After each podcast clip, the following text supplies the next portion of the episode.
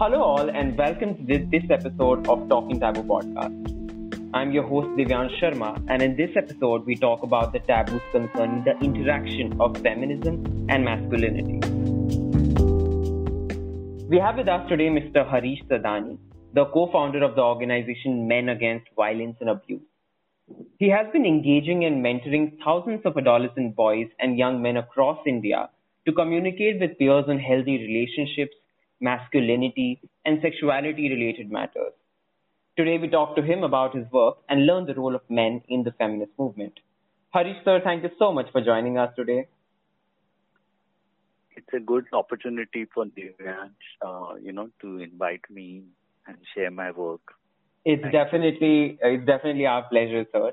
Uh, so, sir, before we start this session, to just sort of uh, put this episode in its context, we are talking yeah. about the issue of why should a man be a feminist and and the concerning the, the surrounding taboos.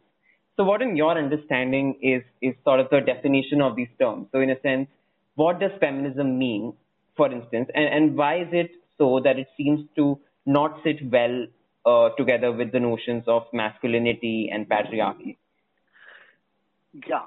So feminism, uh, you know, is seen as a misnomer by many. The full meaning of feminism, if one understands, it is uh, a wider concept which looks at the paradigm of gender and development uh, largely from a woman's perspective, which has not been seen over the years.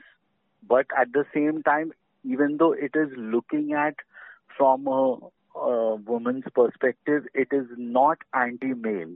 So the feminism which one should understand is that you know it's a very broader concept and you know which sees as in the struggle for gender equality that uh, the, the enemy is the male dominated mindset. The enemy is not men. So if if we are very crystal clear that who is our enemy, for example, in the fight for the uh, annihilation of caste, the enemy is not the casteist person, but the attitude which is behind it, which is uh, in a way also called Brahminical attitude or Brahmanism. So similarly, in the struggle for gender equality, men are not the enemies, but it's the mindset.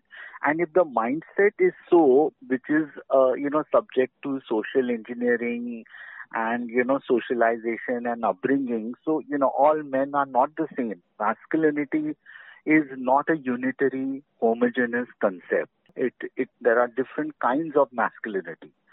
So the real feminism, so you asked the question whether men can be a pro-feminist. So men can. And in the past, in our, in our own country, you know, there have been several men like Dr. Ambedkar, Mahatma Jyotiba Phule, and so on. There have been several men who have given almost a lifetime for the liberation of women. So all these men have been in a way pro-feminist men. And similarly in other parts of the world also.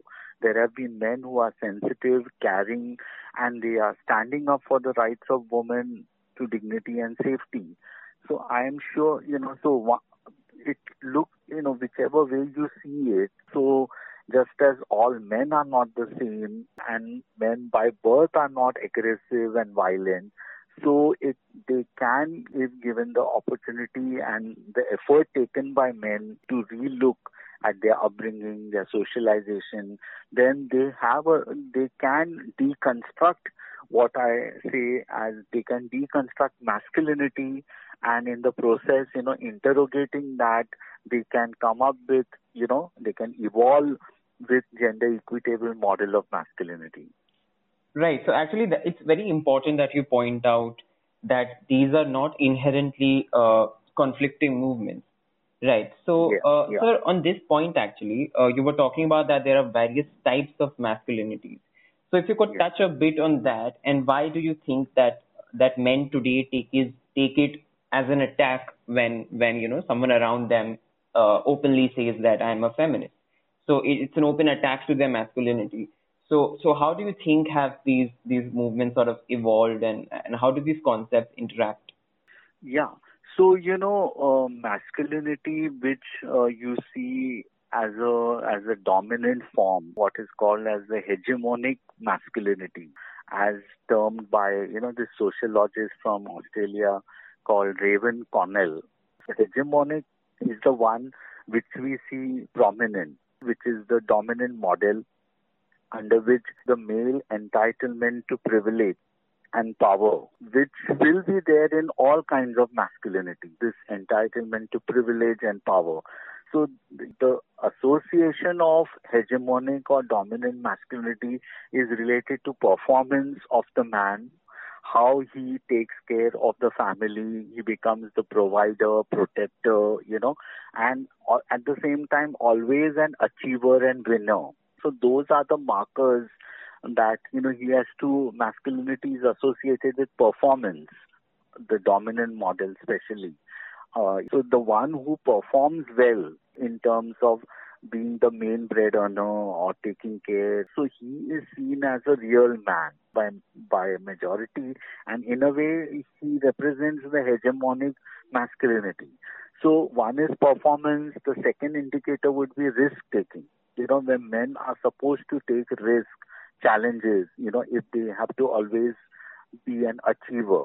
So, you know, you see umpteen examples of that around where there is something called bikers gang, like in Mumbai, for example, South Mumbai. Uh, every midnight around 11:30, 12, you know, you find that uh, teenagers who are in their 20s, they are, you know, they are riding on their bikes at such high speed just to show their masculinity, you know, like to show that they are risk takers. So that is a yardstick which is seen that he is a real man who takes risks. So that is another marker. And the third marker is related to violence, where, you know, if the first marker, which is related to performance, if men are not able to perform or adhere to the roles of a provider, protector, winner, then he will resort to violence. So the bottling up of emotions, for example, men are supposed to be not uh, expressing their emotions, whether it's crying or whether any other thoughts which they have, you know, whether expressing their anxiety, vulnerability. You will never find that, you know, in India, you know, as a child is growing up, he's of puberty. The moment he's expressing, he's told, you know, that don't talk or think like a girl, mm. because that is seen as a sign of weakness. So if they keep on suppressing their emotions, then the bottling up of emotions in what form it will take, maybe in the form of addictions in future or, you know, those addictions further leading to violence of different kind. So the violence can be on the opposite gender, uh, where the man cannot take a no of a woman, or it can be self-harm so there was this example, you know, of jilted love, you know, series of cases where a man is proposing a girl and, and you know, when she is not interested and expresses that clearly that she's not interested, but the man cannot take the no of a woman. So you find that umpteen cases. So there was this case in Ulhasnagar near Mumbai many years ago where, uh, you know, a young girl in school, she was, you know, asked by her senior classmate that, you know, I like you. And when she rejected, so in, in the classroom where the exams were going on, he put her on fire by putting the kerosene on her. And wow. after doing that, the next day, he himself went to the railway tracks and committed suicide. So which just tells that the, when he did the act of uh, pouring kerosene on her, that time his ego was at its highest thing that he couldn't take the no of the girl. But later on he realized that everybody in the classroom has seen him doing that act. So as a result, he must have felt ashamed in his own eyes. And then he resorted to, you know, self-harm. So you find that this pattern, like where in Indian society, the dominant model which is there, where men are supposed to be one step ahead, what they say in Hindi, Purush Pradhanta. So he should be Pradhan. he should be always with power and not just power to control things in his life, but also in the lives of women. So that has been the notion, the male entitlement to privilege and power that is the dominant model which exists, you know, in our country in a big year, in a big way, and for several years. Hmm. Right. Right. Actually, it's it's very pertinent that you point this out uh, in in these neat pointers that uh, there are certain expectations that a man is supposed to meet in the society, and and and and this actually points out to the fact that men have to become men by uh, sort of expressing themselves actively as opposed to women who who are just born women, right? So so yeah, right. True. So uh, and and definitely on the point of bottling up on of emotions, there that there are statistics before us that suicide rates are also higher in men than women, and it's definitely not the case that men don't have any emotions in the way they are genetically wired because all of us are human beings. So so uh, I'm sure that, that something has to be done about the way we bring up men. Uh, True, and actually, as you just pointed out, that you know the suicide rate in India among men is definitely higher. You know, if you compare vis-a-vis the women's suicides happening here, and often in our country there are uh, groups which are call themselves as men's rights groups they in fact uh, they they talk about you know national crime records bureau statistics related to suicides of women and they try to attribute that look a large number of men are committing suicide because of the attitudes of women so uh, in a way even though the statistics are correct, that the numbers are definitely chilling and horri- uh, horrifying, you know, compared to women, but uh, the reasons attributed to women is wrong, and the factual thing is that men are unable to accept rejection, failures in life, you know, uh, what is happening to them, the joblessness which is there that is resulting, you know, into in uh.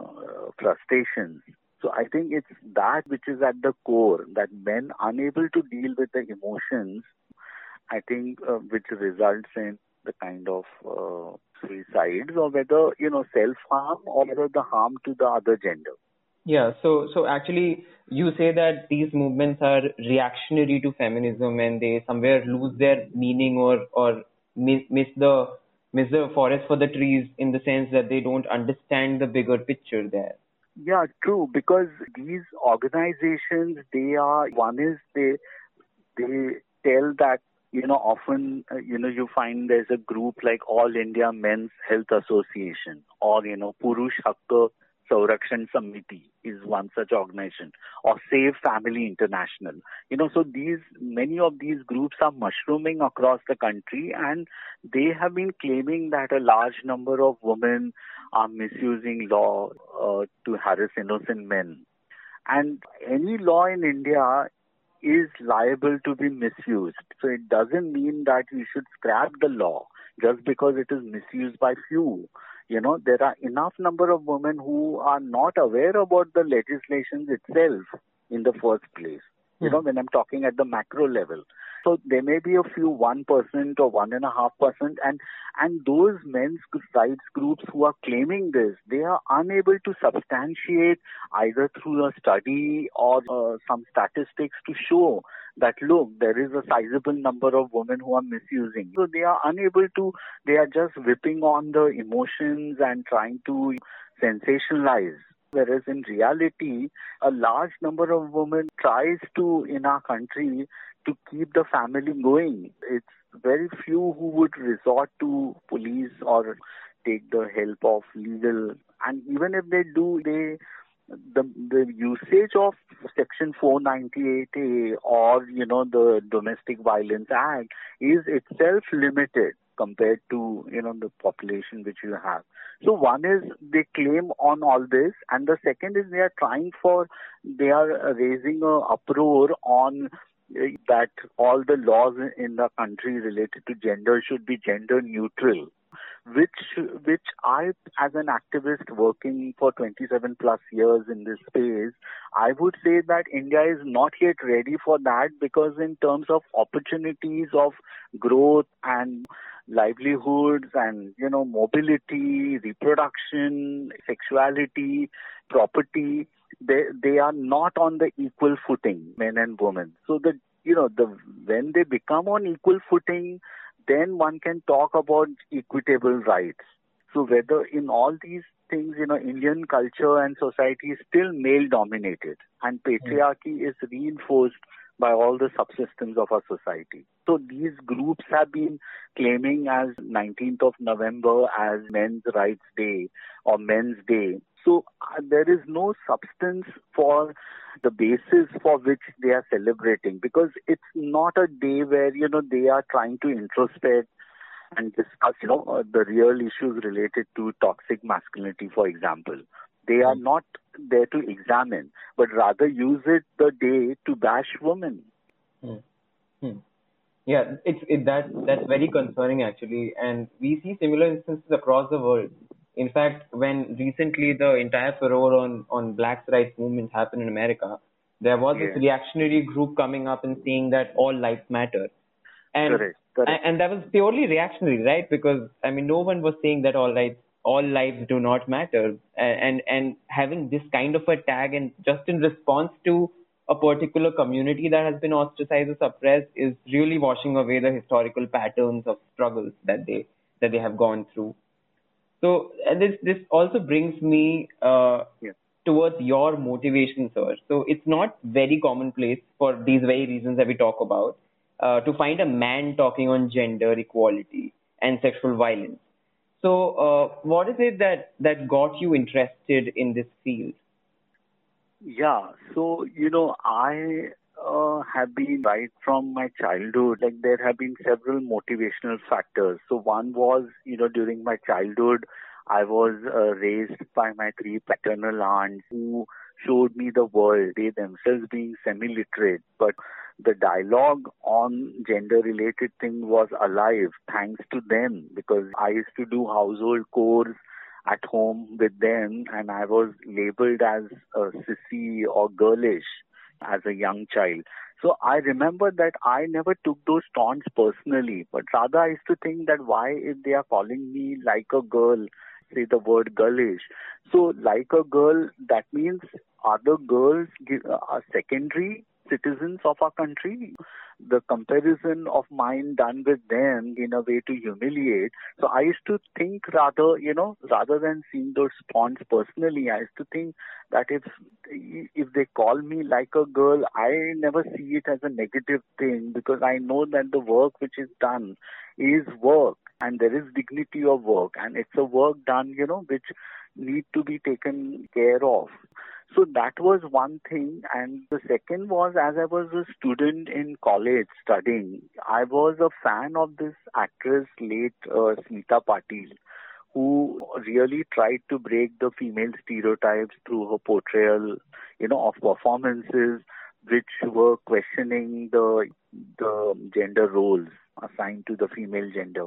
So I found that she was a dusky complexioned woman uh, trying to break the notions of an actress who should be always looking beautiful, fair, and beauty.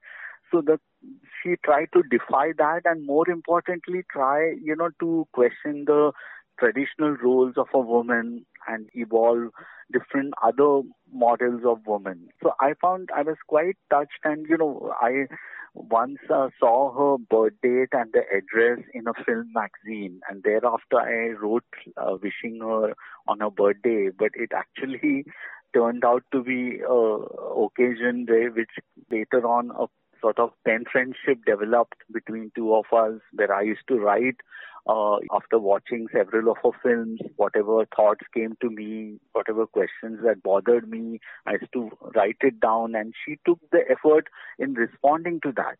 So that actually my sensibilities gradually were growing thanks to this actress. And the third interesting was after taking a cue from one of her films, where she has shown that she has done a master's in social work so I realized that I have the potential and the aptitude for social work as a career. And then I did my master's in social work, you know, uh, from the Tata Institute of Social Sciences. So while doing that, I was constantly uh, looking at the questions of gender and the norms, and I realized that, you know, men are seen as part of the problem unless they are also seen as part of the solution their attitudes are definitely part of the thing which eh, know, everyone, all practitioners, all stakeholders would admit. So if that is so, then men should be also part of the solution. But for the last 30, 40 years, everybody who is working in this space have concentrated on empowering women and girls. And they think that is the only solution. Whereas the keeping men aloof from the process of transformation has actually widened the gender divide. And so as a result, men you find today are fumbling. They don't know how to respond when their girlfriends or spouses are expecting of them to be gender sensitive because I would say that the modern day man, his one foot is definitely in the 21st century, but his other foot is in the 18th or 19th century. so he has been raised as a traditional man, typical to be assertive and dominant and, you know, controlling the lives yeah. of women it was interesting that a small ad, you know, in 1991, when as I was growing up with all this uh, rich uh, attitudes towards gender, questioning of gender norms and stereotypes, it it was then when I was thinking that the work with men should really be focusedly done that I came across this advertisement or an appeal, you would say, by a well-known journalist called C.Y. Gopinath in a leading newspaper called Indian Express.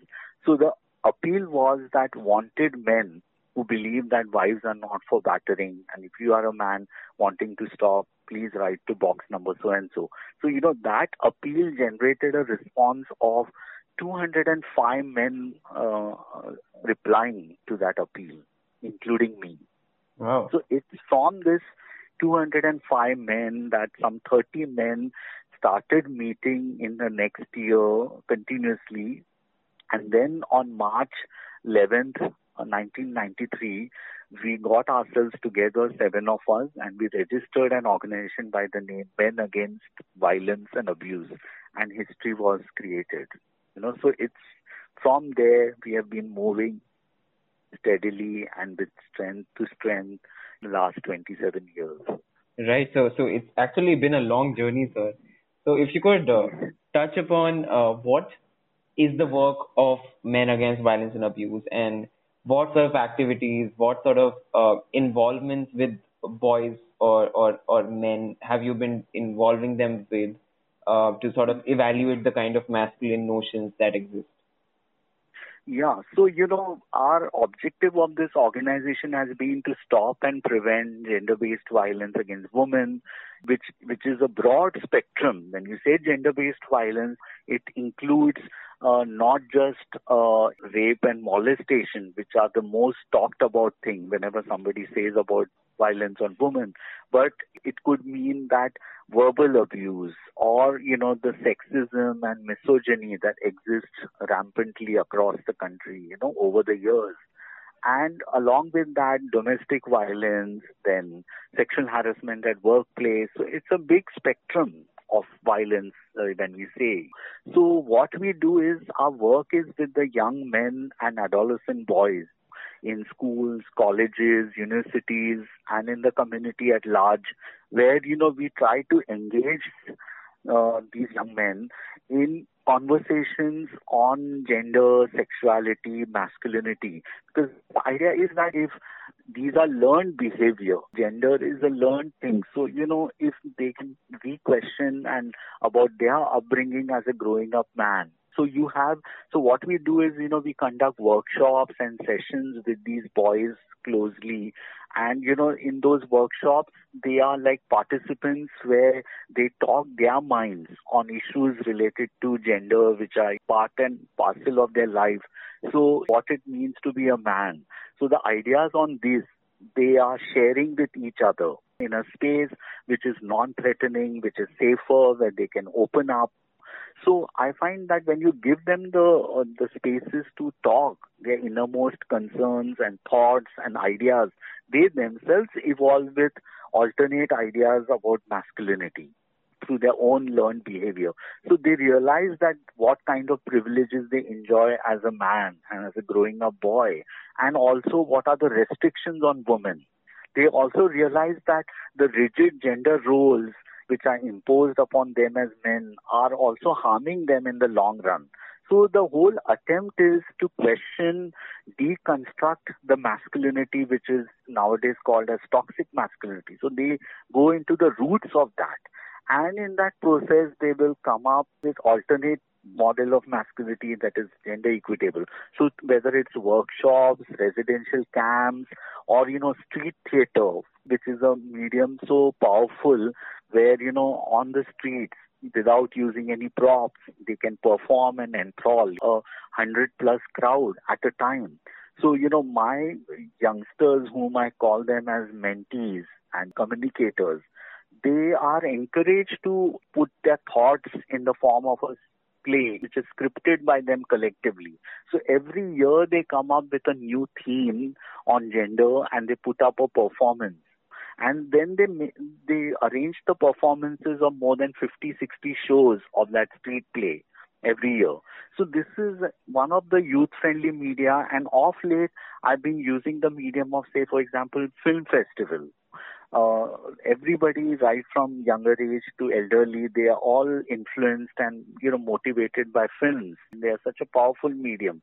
So i have been using this medium in a very unique way. So i, I not just show films in workshops and short films but also i organize what is called as traveling film festival wherein uh, they, we showcase different films on gender and sexuality national, international films with subtitles.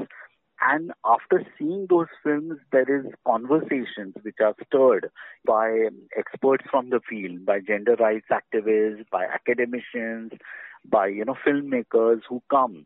So it's usually a two-day festival from 10 a.m. till 6 o'clock, and that festival then travels to different cities of India. So I must tell you, in the last, we have had three editions of this two-day festival, which is called Samabhav, which means looking with the same bhav to all the genders. So more than 8,000 young men across country from 28 plus cities and 12 plus uh, districts across India have been reached out, you know, through this uh, engaging film festival. So you find that films of all kinds, whether it's gender-based discrimination or violence against women, or uh, issues about all, uh, different uh, alternate sexualities, you may call it LGBTQIA-related topics, or it is on toxic masculinity. So a vast spectrum of gender-related matters, you know, is covered through these films. And I find this is a very powerful tool.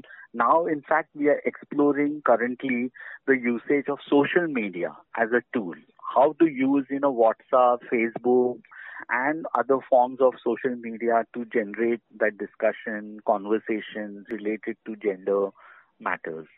Right. That, that's actually very appreciative, sir, because, uh, you know, you have actually gone to the root of the problem that if these young men, while growing up, can be made more sensitive towards gender issues. It can not only save women around them, but can also save them from all the toxicity that masculinity itself brings and save them from so many mental health struggles as well in the future. So that's quite thoughtful. Yeah.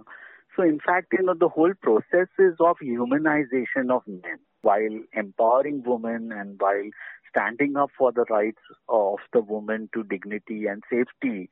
Along with that, you are co-creating a world which is without violence, which is healthier world, not just for the woman, but for men, for transgenders, and for all other citizens. Right. You know? Hmm. So I think men's lives are also at stake. Hmm. Hmm. Yeah, I think we need to. Un- that we yeah engage, you know, with the young men. We try to convey this, and therefore, then the motivation here, because you know, for them, it's not just actually for the sake, but they realize that it is so part and parcel of their lives. You know that how gender is, uh, you know, daily governing. You know, uh, the way they talk, the subject matter, what they talk, gender is so much part and parcel influencing them. So it's so, you know, like some of my old mentors are telling that wo gender ka kira dala hai, you know, so as a result, many of these youngsters, those who are now mentors, they are unable to sleep peacefully at, you know, in the night because they have been viewing it from a gender lens, things of day to day matter. Hmm. And that's how their lives are also getting enriching and humanized and healthier. Not just the women's lives that are getting safer hmm. and healthier, right. but it's also the men's right. Uh, absolutely, it's it's uh, it's a collective development, and and and actually, it's it's important that we clear the air around this. That patriarchy does impact men, and toxic masculinity does not always systematically work in their favor, and therefore something that is worth actively advocating against. So, sir, you said that, uh, and, and, in fact, the work of Mava itself, uh, you are trying to change these notions of masculinity, and you're trying to get them to question themselves on what they think about the gender issues. So, uh, before we end this session, what should young men and boys who are listening to this episode, what should they do at their own level uh, to to bring the change in the way they view gender? Yeah. So you know there are so many small steps which are incremental steps. I would say you know uh, you know which every man can do. You know one is uh, try to listen to women. Often, you know, the Me Too movement came in India and also in the world because for a long time men were not listening to women. The redressal mechanisms which were there, they were not functional because of the attitudes of men who never, you know, gave a thought that why women are complaining, what are their what are their grievances. So I think one is listening the to the women in their lives, what they are telling, and also empathy and respect, which will go gradually. You know, asking the viewpoint of a woman, what she thinks. I think the EQ, the emotional quotient of men, is not made to develop at, as he grows up of age. So I think the more men are ventilating their thoughts, their emotions freely. I think that is one step which anyone, and when I say emotions, it also includes crying or whenever they feel like, or expressing their fear, their vulnerability, their anxiety. So I think that is one, you know, once men start talking about themselves and what they are going through, that they are also under pressures to perform. And when they start this conversation with other men, then the male female equation also would change. So I think one is that uh, be a participant of that. Second is don't be a bystander or a mute spectator when incidents, any instance of discrimination is happening around you. Third is when there are, you know, sexist jokes or remarks which are offensive that are being spoken on any woman in front of you or when you witness that, take a stand take a active stand that you are you can you will not tolerate any kind of such verbal abuse or any kind of insinuations on a woman. Because once you take a stand then you are clearly telling that you respect the woman. So because it's walking the talk. And you know, a simple thing I would say that if any college going student or a youngster who gets on his WhatsApp an offensive message, a derogatory message uh, related to women, then can he tell the sender of the message that look i find this offensive and next time you do it i will unfriend you. So this is something which can be easily is doable. So it it calls for actually taking up stand. So if people do not talk about it you know what you see around what is called as the normalization of violence in our day to day lives, the misogyny, the rampant sexism which is there. So taking a call, talking about it, I think that these are three, four steps which every man can do. You know, you don't have to be an organization or a social organization or any any other body to do it. You as an individual can do. So I think uh, healthy conversations for a healthy society is a message I would like to give. You know, which every man can follow up. Uh, definitely. I hope sincerely that this, this discussion that we had today can train some young men and boys to be a little more sensitive about gender. And as you said, these small, small, taking these small, small steps can actually go a long way in watering down your notions of, of what masculinity means in your head.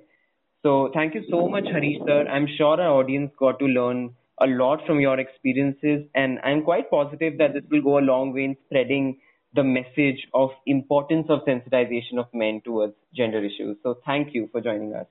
Yeah. and I would, in fact, appeal, you know, to all the listeners that if in any way they would like to contribute uh, towards the cause of male engagement on gender, they are free to contact me or any of my team members by approaching our website, which is www.mavaindia.org. Or they can even call me on my number, uh, which, you know, I'm keeping it because uh, this is an inseparable part of my life. So anyone wants to talk to me personally, they can call on this number by leaving a message. And my number is 9870 307748. Right. Uh, I, I hope, sir, I hope that more and more people connect to MAVA and that it, it grows up uh, and, and can reach out to more and more people and can spread the message of gender justice and peace. Thank you for joining us today, sir. Thank you, Divyansh, for this opportunity.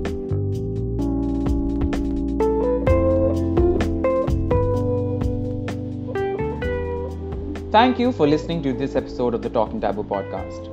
If you like our idea and want to support it, do follow us on Instagram at We Talk Taboo and visit our Facebook page at Talking Taboo. A simple share and support will go a long way in mainstreaming these conversations and breaking the taboos that we seek to fight. To stay up to date on the show, do follow us on the platform of your choice.